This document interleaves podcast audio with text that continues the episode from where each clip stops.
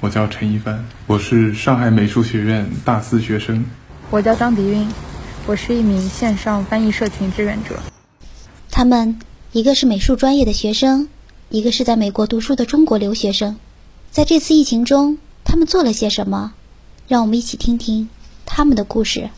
上海大学美术学院学生陈一帆说：“在疫情期间里，我创作了一幅油画作品，叫《We Love》，是根据朋友的一张照片来创作的。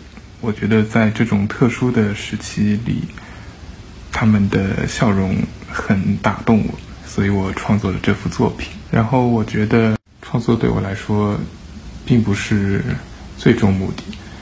借助创作引发了的思考和性情上的提升也是宝贵的。翻译志愿者张迪韵说：“因为在家不能复工，我开始思考自己可以为这场疫情做些什么。我的英文还可以，所以就开始在社交媒体上尝试翻译一些和新冠相关的学术论文和科普文章。”如果有人因为看到我翻译的文章能学到一些防疫的知识，或者减轻一点他对这次疫情的恐慌，我觉得我的任务就达成了。上海大学美术学院学生陈一帆说：“在碰到大的这种糟糕的事情的时候，害怕和紧张是肯定的，但是让这种恐慌蔓延也不是什么好事。生活总是要继续的。”在保持警惕的同时继续生活，我觉得这样的方式更利于希望的成长。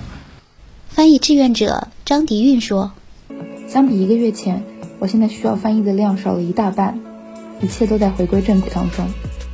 这次的疫情让我们有机会看到许多普通人的正直和善良之心，这些看似微不足道的善意聚集在一起，就变成了足以抵抗灾难的巨大希望和力量。”这十四亿人汇聚在一起的巨大能量，就让我们永不相忘吧。